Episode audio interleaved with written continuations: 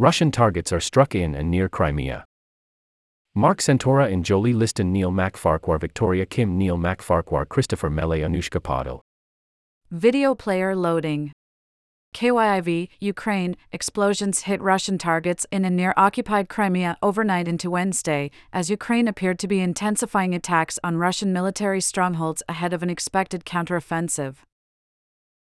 In Crimea, the Ukrainian peninsula that Russia illegally annexed in 2014, drones struck a border guard post in Simferopol on Tuesday night, according to photos and video shared on social media and geolocated by Radio Liberty, a U.S. government funded broadcaster. Ukraine did not directly claim responsibility for the incident, but Ukraine's military intelligence spokesman, Andriy Cherniak, said in a statement on Wednesday morning Of course, the enemy must be cut off from Crimea.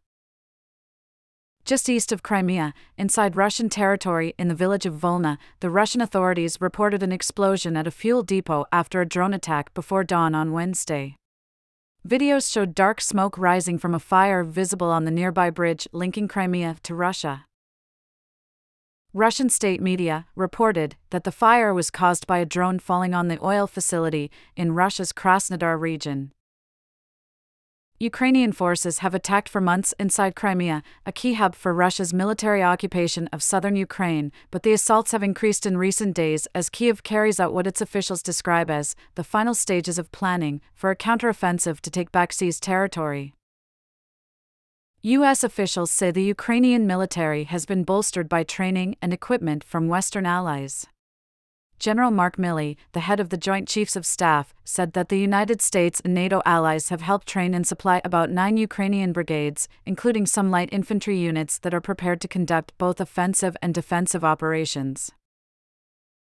The Ukrainians right now have the capability to attack, they can conduct offensive operations, and they also have the capability to defend, significantly enhanced from what they were just a year ago for conventional operations, General Milley told Foreign Affairs magazine in comments, published on Tuesday. While Ukraine has not disclosed detailed plans for a counteroffensive, military officials have described recent blasts in Crimea and other Russian occupied areas as part of an effort to disrupt Russia's logistical capacity. Over the weekend, a spokeswoman for Ukraine's Southern Military Command, Natalia Humeniuk, said that an attack on an oil depot in the Crimean port city of Sevastopol, the home of Russia's Black Sea Naval Fleet, was part of preparations for the broad, full scale offensive that everyone expects. Separately, Russia's top security agency said on Wednesday that it had arrested seven individuals who planned to conduct high profile sabotage and terrorist acts in Crimea in cooperation with Ukrainian military intelligence. Among the targets were several Kremlin installed officials, including the governor of Crimea, Sergei Aksyonov, according to the agency, the Federal Security Service, or FSB, the successor to the KGB. It did not publicly release detailed evidence for its claims. Across occupied areas, Ukraine's military appears to be stepping up attacks. The Ukrainian Air Force said on Wednesday morning that over the past 24 hours it had carried out strikes on concentrations of Russian troops, ammunition depots, a Russian command post, and other targets. The claims could not be independently verified. Meanwhile, Ukrainian officials reported strikes from Russian aircraft, drones, or artillery against cities and towns across the country. In Kiev, the capital, explosions echoed again overnight as air defense systems engaged Russian attack drones, with regional officials saying that all were shot down. A Russian aircraft also launched strikes at a village in the northeastern region of Sumy, and drones targeted the Dnipro region of central Ukraine and Mykolaiv in the south, according to Ukrainian officials. There were no immediate reports of casualties in those incidents. The state of the war. Escalating attacks. Signs of an imminent Ukrainian counteroffensive are mounting as both sides step up military strikes and Russian forces move into defensive positions. Stuck in the mud. The unusually wet ground this spring is one obstacle that the Ukrainian military, for all of its ingenuity, is finding difficult to overcome as it prepares for a counteroffensive. Russia's Refuseniks. Hundreds of Russian men have faced criminal charges for refusing to fight in Ukraine. That has not stopped others from going to unusual lengths to avoid battle. The Pope's secret mission. After a three day trip to Hungary, Pope Francis said that the Vatican was involved in a secret mission to stop the war between Russia and Ukraine.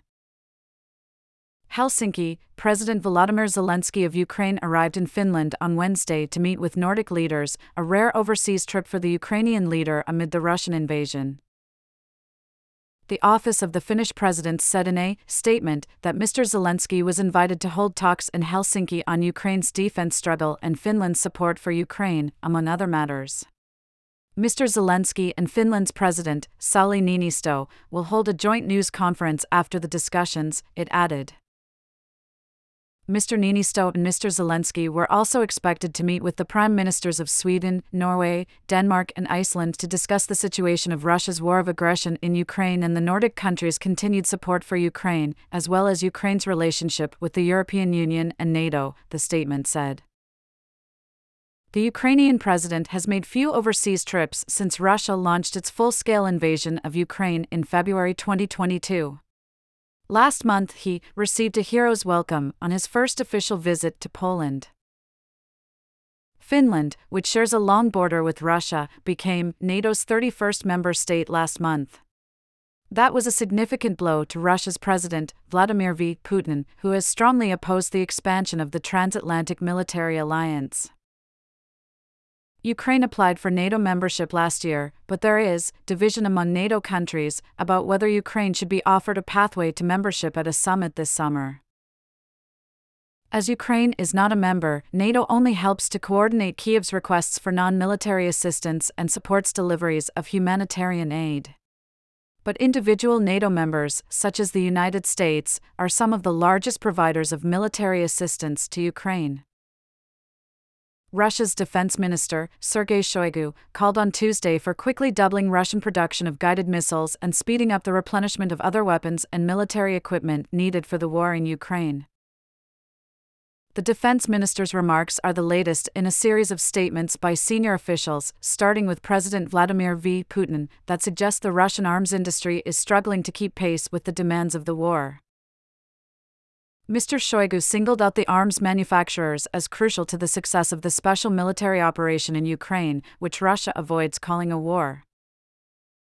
The actions of Russian units conducting the special military operation largely depend on the timely replenishment of stocks of weapons, military equipment, and means of destruction, he said in opening remarks, broadcast on state television at an online meeting of the leadership of the Russian armed forces.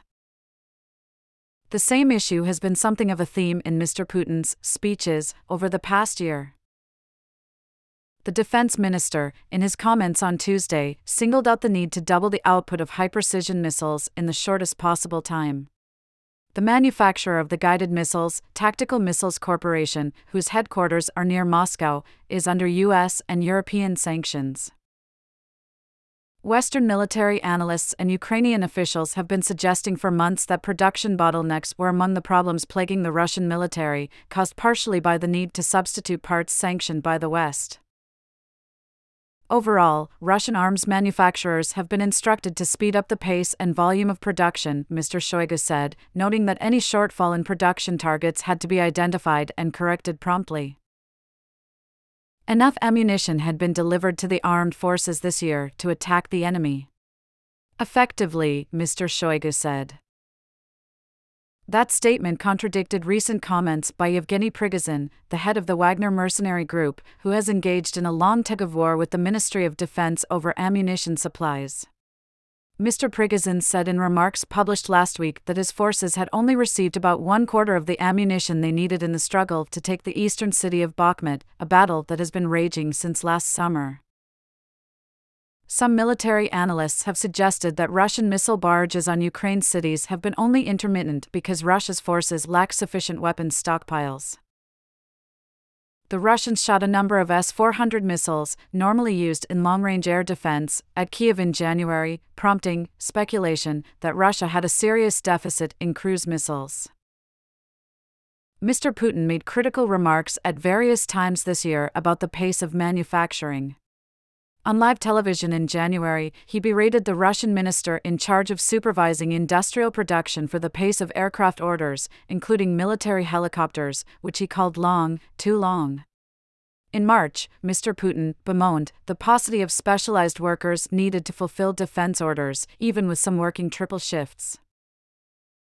Dmitry A. Medvedev, a former Russian president and current deputy chairman of the Kremlin's Security Council, has warned that factory managers at arms manufacturers could be held criminally liable for not meeting defense contract deadlines.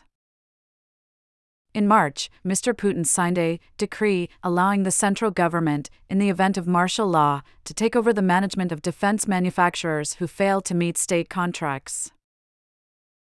President Volodymyr Zelensky of Ukraine learned about the leak of classified U.S. intelligence and news reports and hasn't spoken directly to the White House about the disclosure since, he said in an interview with The Washington Post, published Tuesday. The reams of leaked documents, which came into public view last month, contained information about Ukrainian military operations, assessments of its vulnerabilities, and indications that the United States, its most important ally in the war, had spied on allies, including Ukraine. We did not have that information. I personally did not. It's definitely a bad story. Mr. Zelensky said in the interview, which took place in Kiev on Monday, according to the Post. While stopping short of saying the leaks were damaging to the relationship between the two governments, he said they tarnished Washington's reputation and benefited the Russian military. For us, anything that informs our enemy in advance in one way or another is definitely a minus for us. I don't see any advantages here, he said in the interview, while declining to comment on the veracity or sensitivity of the information contained in the leak. A White House official speaking on the condition of anonymity because of the sensitivity surrounding the leak said on Tuesday that the Biden administration was in constant communication with officials in Kiev about a variety of issues, including the disclosures, but declined to specifically address Mr. Zelensky's comments. American officials have previously said that, after news of the leaks emerged, Ukrainian officials expressed displeasure but said the information would not seriously affect their war effort, including the expected counteroffensive against Russian forces. Some officials in Kiev even welcomed the leak in its immediate aftermath, saying it brought attention to Ukraine's pressing need for more ammunition and weapons, and might push allies to speed up efforts to supply them. The documents included information that missiles for Ukraine's Soviet era air defenses would be depleted by May, that its position in the grueling battle for the city of Bakhmut was catastrophic, and that its military had suffered more than 120,000 casualties. In the days after news of the disclosures, Defense Secretary Lloyd J. Austin III and Secretary of State Antony J. Blinken said they had spoken to their Ukrainian counterparts to stress the United States' commitment to supporting Ukraine and assuage concerns about the security of U.S. intelligence. Local authorities reported on Tuesday that an explosion derailed a freight train in the Russian region of Bryansk, on the border with Ukraine, the second such incident there in two days.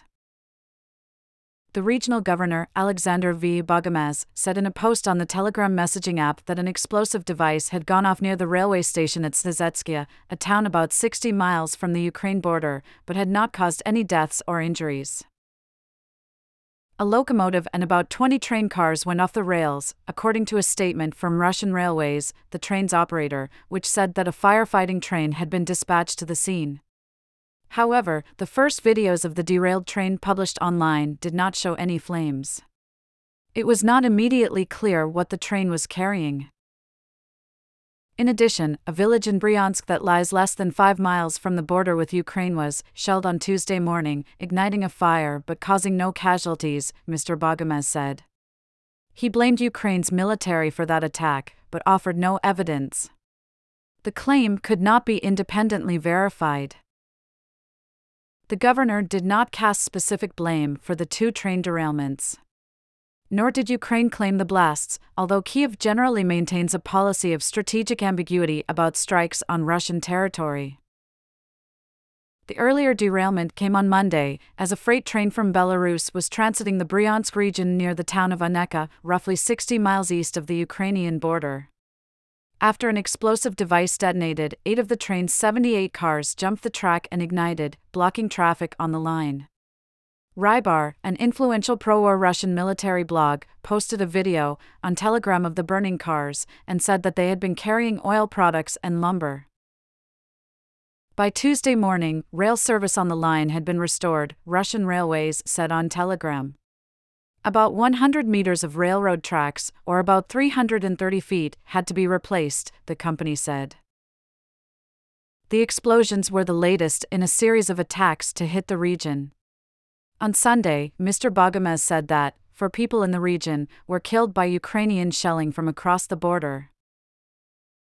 Russia has used territories close to Ukraine, including the Bryansk region, along Ukraine's northern border, to stage assaults, fire rockets, launch air assaults, and mount other attacks throughout the 14 month old war.